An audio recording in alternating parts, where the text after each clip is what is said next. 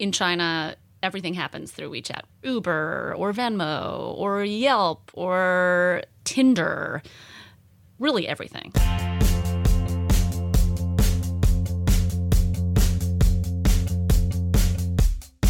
Hello, and welcome back to the Bloomberg Benchmark Podcast. It's Thursday, September 15th, 2016. I'm Scott Lanman, an economics editor at Bloomberg News in Washington. And I'm Kate Smith, an editor here in New York. So, uh, Kate, which apps do you use on your smartphone uh, most frequently? The Bloomberg Anywhere app, unfortunately, I'm a little addicted to. But um, I know our guest is giving us the loser symbol on her forehead. but let's see, mostly Snapchat, Instagram. I'm a I'm a millennial, so shamefully. what about Face, you, Scott? What do you Facebook, use? no, Twitter, I, Venmo? No, I, like I just got rid of Facebook. I'm really proud of myself for that. Text messaging? I, I do text message, yes. What about you, Scott? I, I would say definitely the Bloomberg. That's my primary app.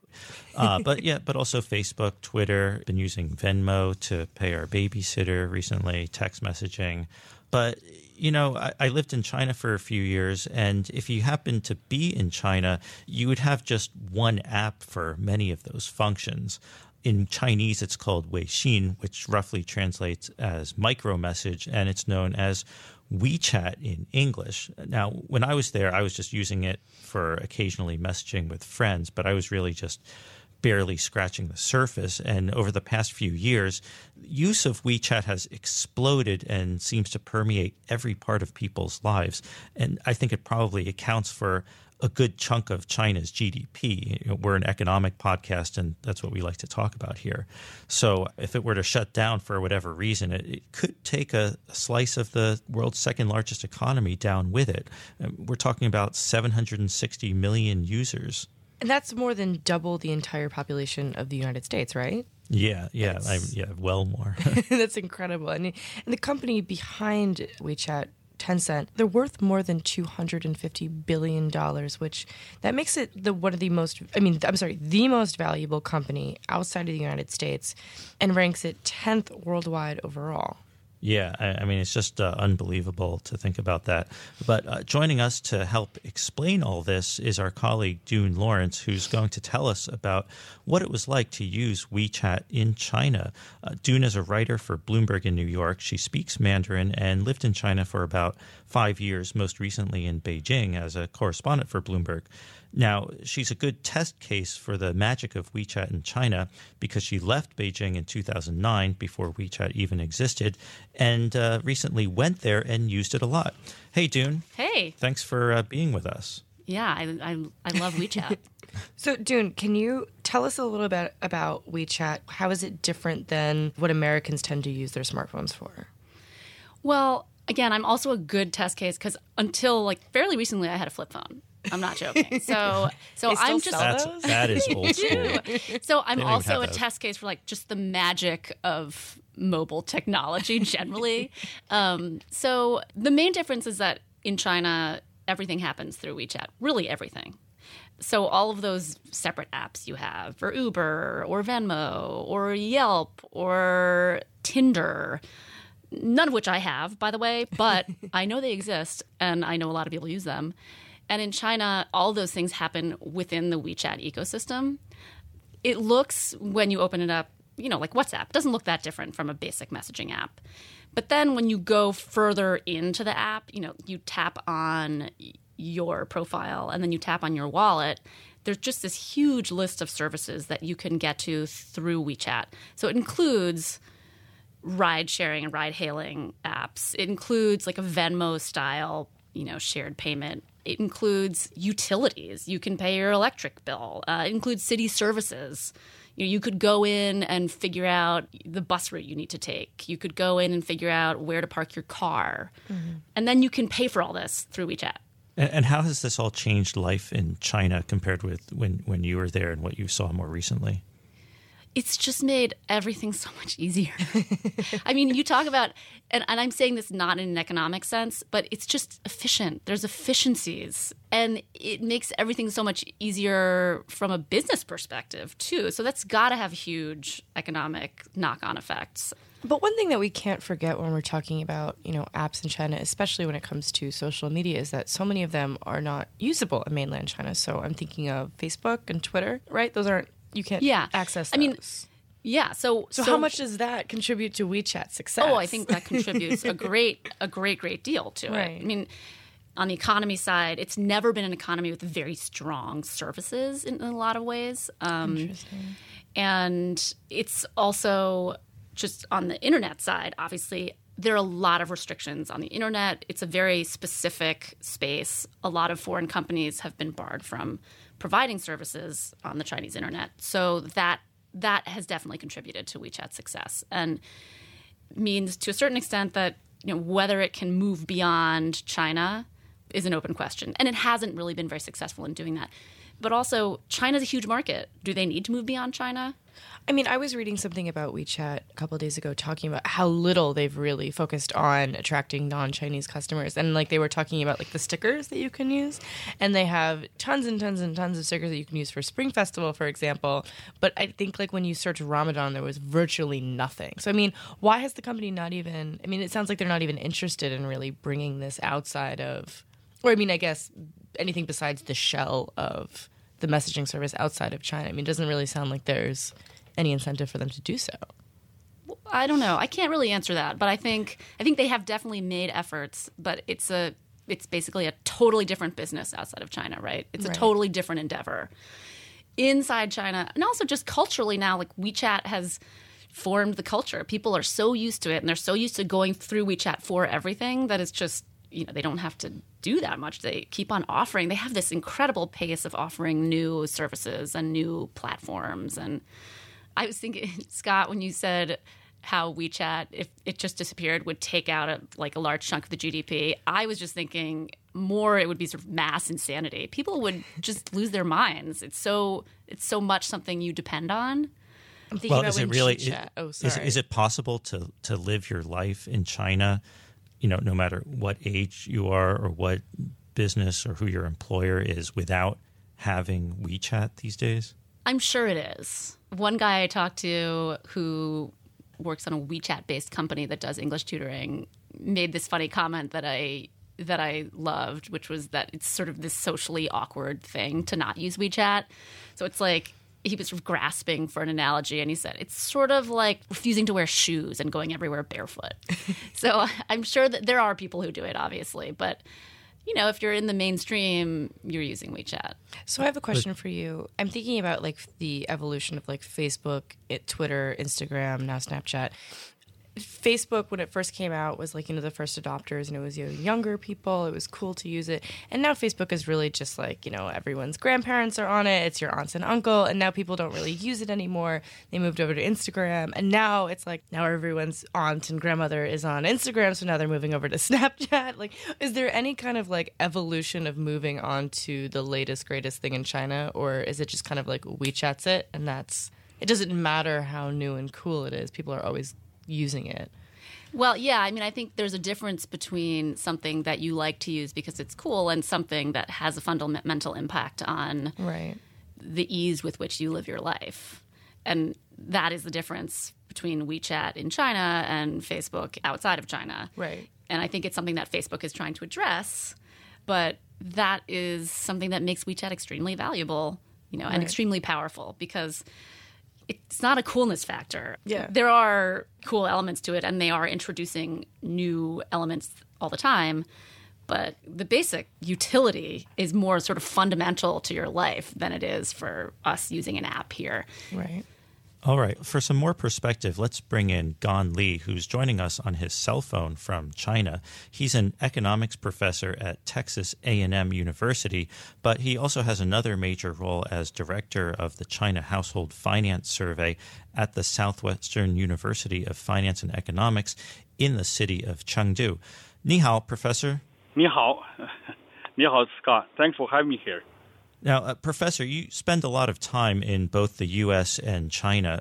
What are the main differences you see in how people use their phones in the two countries and how people use WeChat in China?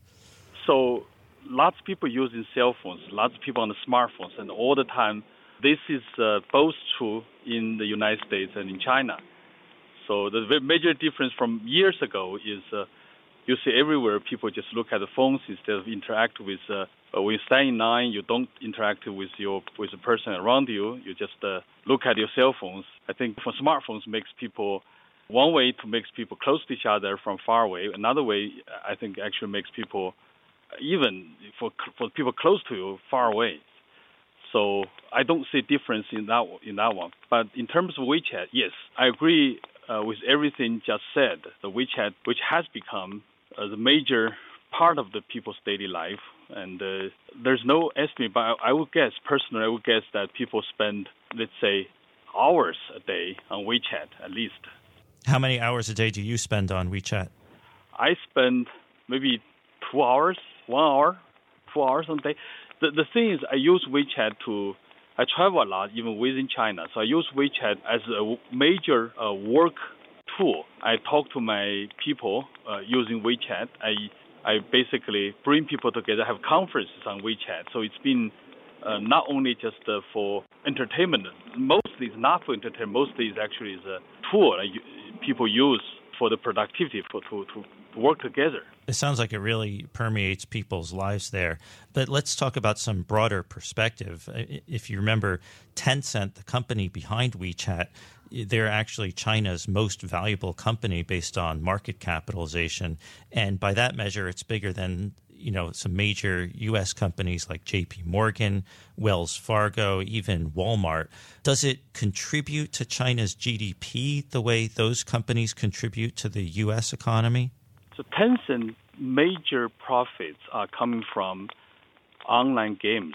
The WeChat produced very little revenues for Tencent, and I think Tencent has not yet figure out how to make money, or, or basically they're not interested in making money via their you know their dominance on the communication tools on, over the WeChat. But WeChat has a major tool, as I mentioned, that it has contributed to the Chinese GDP. It's very difficult to calculate. I, w- I was thinking about how to calculate the WeChat contribution to the GDP. It's uh, it's, it's difficult, right? And uh, I, I'm sure I'm sure it's difficult to calculate how Facebook or Twitter contribute to U.S. GDP. One thing that I focused on a lot when I was visiting in April was just I thought how interesting it is that it makes it, that WeChat makes it so easy for startups to kind of throw themselves out there and to raise money to get followers and you know create these sort of mini businesses. So anecdotally, even though Tencent hasn't really figured out how to monetize WeChat for their own purposes, I mean, anecdotally, I think it, it seems to be promoting consumer spending, promoting job creation and entrepreneurial endeavors, things like that. So again, I mean, I agree that it would it's hard to measure, but just if you talk to people, the ease is not just in daily things like buying your food or hailing your taxi. The ease in, is in sort of more, you know, sharply economic things like raising money or starting your own business. Well, do, do you get that sense, Professor, that it has kind of helped in, in some intangible or entrepreneurial ways that aren't measured in the GDP statistics? There are other similar products. One of them, uh, which have been used uh, before, I thought uh, serve as a similar tool. Like I, I don't know if you heard of that called Dingding. It's actually made by Alibaba. Once upon a time, there are a few a period of time Alibaba requires uh, their communication, official communication via Dingding instead of WeChat.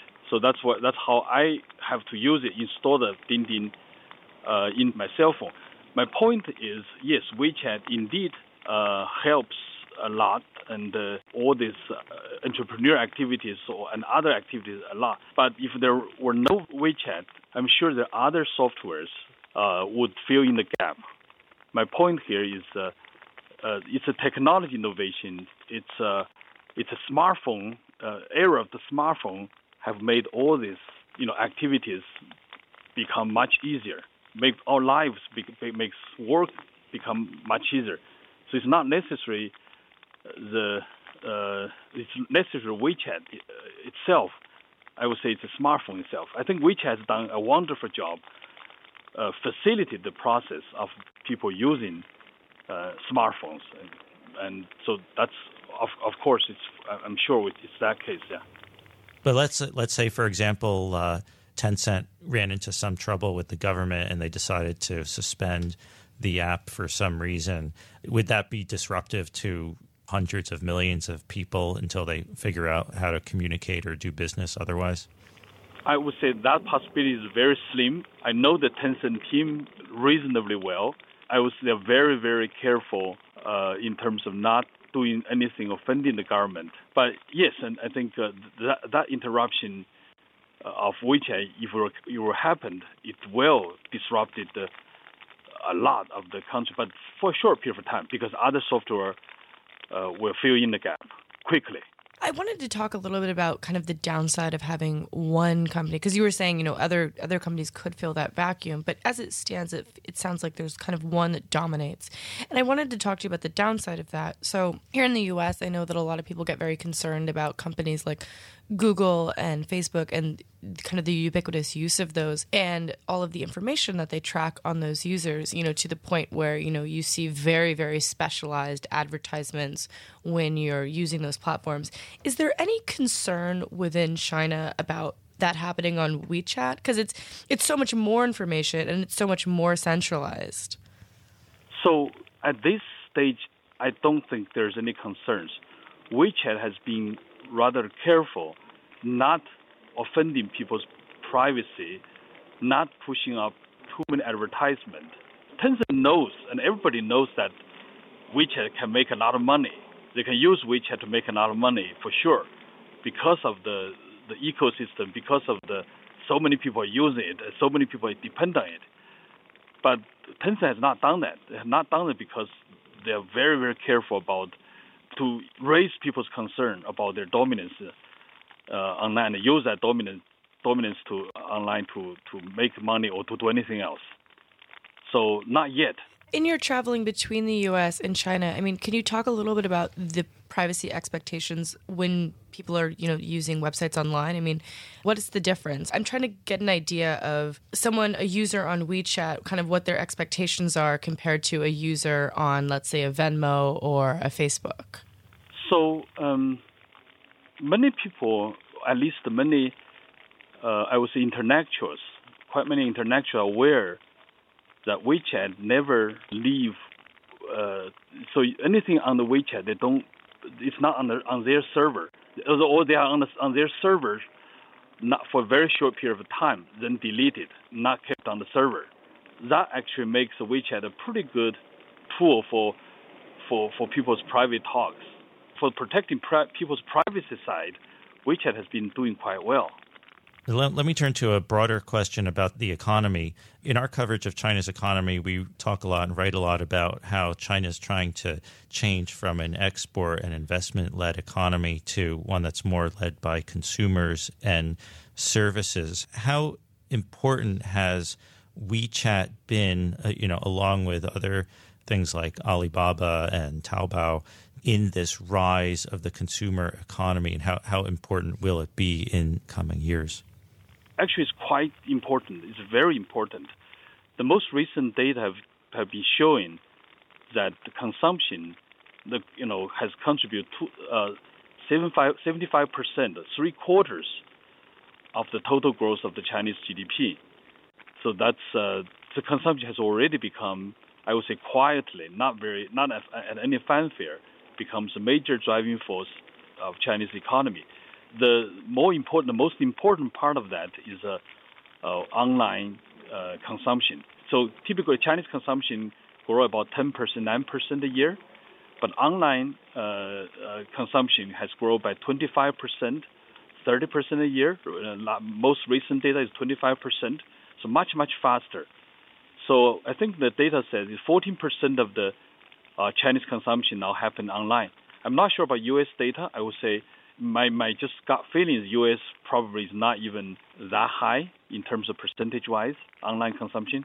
Uh, so I would say yes, uh, you know, online consumption has been quickly and quickly has become a critical part of the Chinese economy, and I'm sure the WeChat and uh, and the Zhifubao and other online payment system Uh, or people how people depend online, they use they spend a lot of time online uh, on the on their cell phones and smartphones, has contributed a lot to that. Yeah, it's really something that, you know, e- even as prominent as WeChat's been, has been a little bit under the radar as a theme supporting China's growth. Professor, we're going to leave it there. Thank you very much for being Thanks with for us. having me. Yeah, yeah.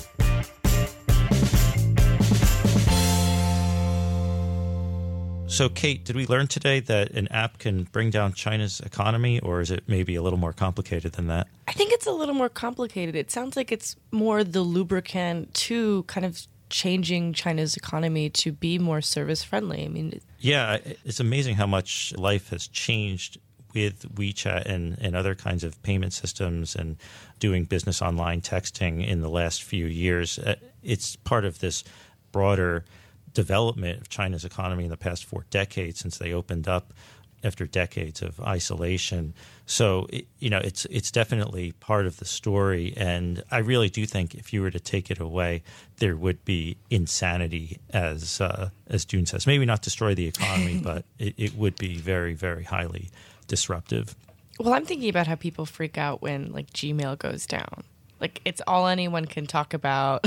like Twitter, that's all anyone's tweeting about. It's and that's just like one I mean, albeit large, but like one thing that people use. So I can't imagine if that was also Venmo and Facebook and Twitter and Instagram. like, well, if uh, you know the Chinese government does not want 1.4 billion people freaking out, so as the professor said, it, it's a slim chance that that's going to happen. But Good you know, point. that's another thing to keep in mind. Uh, so uh, thanks to our guests, Dune Lawrence and Gan Li. Benchmark will be back next week. And until then, you can find us on the Bloomberg Terminal and Bloomberg.com, as well as on iTunes, Pocket Casts, and Stitcher. While you're there, take a minute to rate and review the show so more listeners can find us. And let us know what you thought of the show. You can talk to us and follow us on Twitter at by Kate Smith and at Scott Lanman. And you can also find Dune at, at Dune Lawrence. See you next week. Bye bye.